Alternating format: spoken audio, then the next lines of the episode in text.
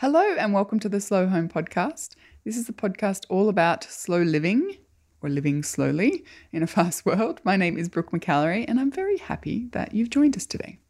As am I. My name is Ben McAlary, and welcome to episode 192. It's book launch week. It is. The Slow Book is now available throughout Australia and New Zealand, both in hard copy and in audio form. Yes, so this is something that I know quite a lot of people will be interested in, being podcast listeners. I did record an audio version of Slow. It was uncomfortable to do it, but I'm very glad that I did. Uh, and it's actually now available on Audible. If your library has audiobooks as well, it should be available there. The crew that I recorded it with, Bolinda, who were awesome, um, they provide audiobooks to all public libraries in Australia. So definitely check that out too. But if you're not yet a member of Audible, we have a free trial for you. Yeah. If you sign up using this link, you'll get a free book. And if you want that free book to be slow, that's also something you could do. Uh, just go to audibletrial.com slash slow. And that should see you hooked up with a free 30 day trial and a free audiobook. The Slow Book. How do you feel? I feel really excited. Yeah, because Yeah. you've got a, a huge couple of months, I guess. September, October will be. You'll be everywhere, man.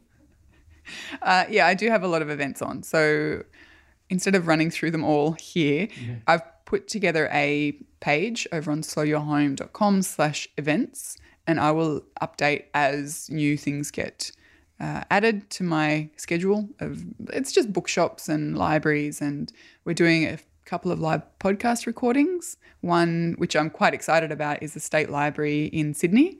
We're doing a live podcast recording there in October. So head over there, check out all the details. I will update them as as needed. But I would love to be able to meet some of you when I come and do these talks and come and ask you questions and yeah. Absolutely. But I, yeah, to answer your question, I'm excited and a little daunted. I'm excited for you. I'm excited. So, just before we dive into this episode, we're going to dedicate September mm-hmm. to the, the slow book. Mm-hmm. And so, every Monday episode, we're going to, we're not going to dive deep. We're just going to surface skim elements in the book that we think might be worthwhile exploring. Yeah, there's four ideas in the book that I really do want to explore on the podcast. Partly, I guess, to share some of you know what I've been working on for the last year or so with you, but also partly to say thank you and to, to have something to share in with this with you guys, with the people who listen every week, people who have read my blog maybe for years and years, listened to the hmm. podcast for two and a half years, and it's just a bit of a celebration. So there's some really practical, kind of higher level ideas, but really practical applications as well that we want to talk about over the next four weeks. All right, Okay. let's do it. All right.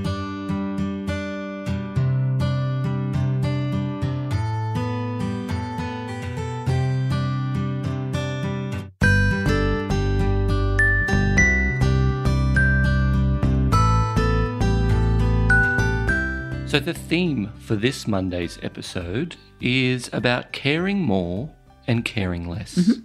Yes. So this is an idea that Erin Loechner first, I guess, brought to my mind. We had a conversation a couple of years ago on the podcast, and she just said this this one line about caring more and caring less. And for me, it was just like this brilliant aha moment that that is what slow living, intentional living, whatever you want to call it, is all about. Figuring out in life, your life specifically, what is worth caring more about and what is worth caring less about, and putting those things into the category that they belong. Because what I found was that I was spending a lot of my life caring about the things that were in the caring less category, and the things that are worth caring more about continue to get shuffled to the side. And I think that was, I guess, part of what I had in mind as success and what I thought I should be doing and what life should look like. And slow living and this process of slowing down and simplifying has been a continual recalibration towards the things worth caring more about and caring less about. So I write about it in the book, and I just want to read a couple of sentences, if that's okay. That's fine. Thank you. It's your show. It's our show. Slow living is a curious mix of being prepared and being prepared to let go, caring more and caring less, saying yes and saying no, being present and walking away, doing the important things and forgetting those that aren't, grounded and free, heavy and light, organized and flexible, complex and simple. And I think it's that that whole duality of more and less. I don't know, there's a lot of clarity in that. Mm. So, since we've started living a slower, simpler life over the last few years, what are things that you personally, Ben, mm-hmm. and you, care more about, and what are things you care less about? Really good question. Thanks.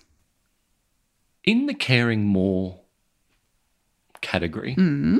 I can list some pretty big things. Actually, they're both, they're all pretty big for me. Mm-hmm. Things like the environment, things like my time Mm-hmm. are pretty much the top two in, in that category.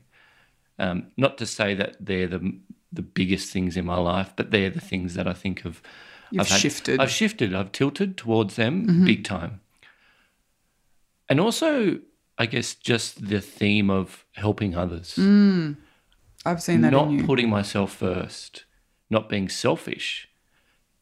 So just helping others, whether it's giving advice, telling my story, just listening more to Mm. other people and trying to help them. Mm-hmm. I mean, I guess if I could put a theme on it is over the last couple of years, I've always asked the question, how can I help? Mm-hmm. And that's really what I'm about is I like to help people. Mm. And so that's what I've cared more for. And I've really valued that transition.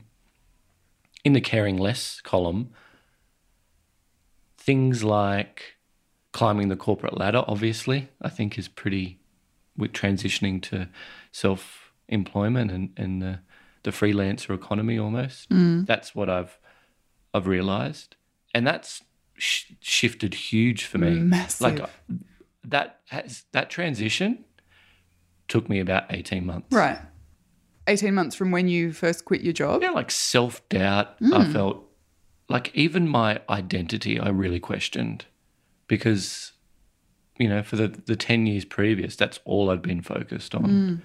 And, And that was. so your self worth was wrapped up in all of that too, Oh, absolutely. it? Yeah. Absolutely. So it's not just a caring less about one thing. It's like a dis- disentangling of everything that was wrapped up in that that care as well. Yeah. So you had to dismantle that and pull out the parts that were important and pull out the parts that weren't and separate them. Yeah, exactly. And that takes time. exactly. Hmm. Yeah. Thank you for saying sharing that. No problems. What about yourself? Hmm. Now, in the book, there's a diagram yes, a handy little chart. a really cool diagram that you basically do do this, don't you? Yeah, it's called My Barometer of Caring. Uh, and it puts things at the level of care which they deserve. And that has taken time and it will continue to change, of course. But it's just things like I used to spend a lot of time caring or thinking I should care about certain things. And that takes energy. And I think it was the realization that my time and my energy is not infinite, it is finite. I'd better spend it in places that was worth spending. And that's things like family and adventure and service and good and creative work that is satisfying and fulfilling. Uh, and less concern about the outward signs of success or status and stuff. And for me, it was very initially very tied to the things that we owned. Not so much anymore because that's just not something I even really consider, but that was the initial letting go of caring so much. Even things as silly as like coloring my hair, right? I stopped coloring my hair like three years ago Yeah. and now I, I just don't care. It's not that I don't care about, you know, how I look put together or whatever, but I don't care that magazines tell me that, you know, light blonde is in this season and next season it'll be brunette and honey tones and I don't care. Like I don't care and there is so much freedom in not caring about that stuff. And for me, again, that's been a gradual process of I guess monitoring my inputs, the things that I pay attention to, social media, media, uh, comment sections on websites, TV, other people's opinions that are of no relevance to mine. It's just been a very gradual letting go of that stuff because it does have an impact. And I would prefer to have my time spent in things that I care more about. Yeah. So that's, I mean, but the barometer of caring is much more succinct than that. It's awesome. I love it.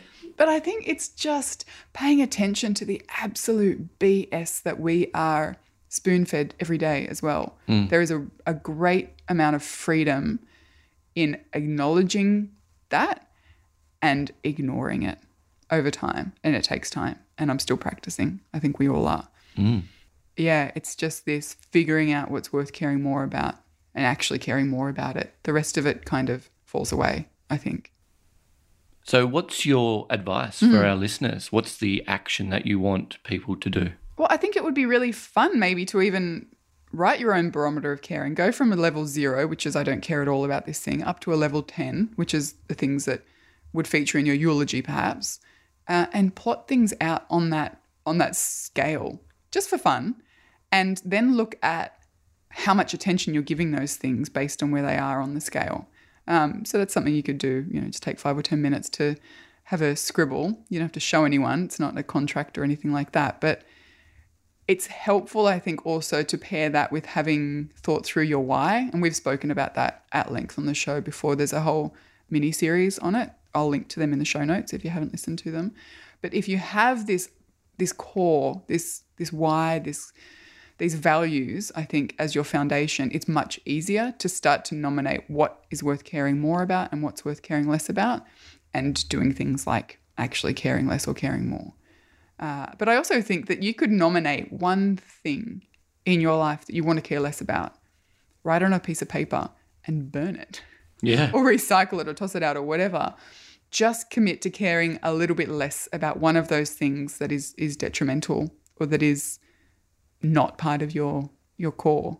And I think it's just constantly turning up to do that every day and constantly being gentle with yourself when you slip because you will because we all do. And really I think just a continual reminder of more and less.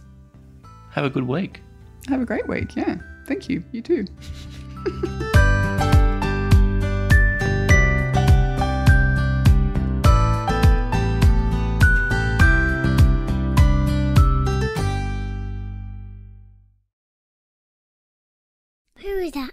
Who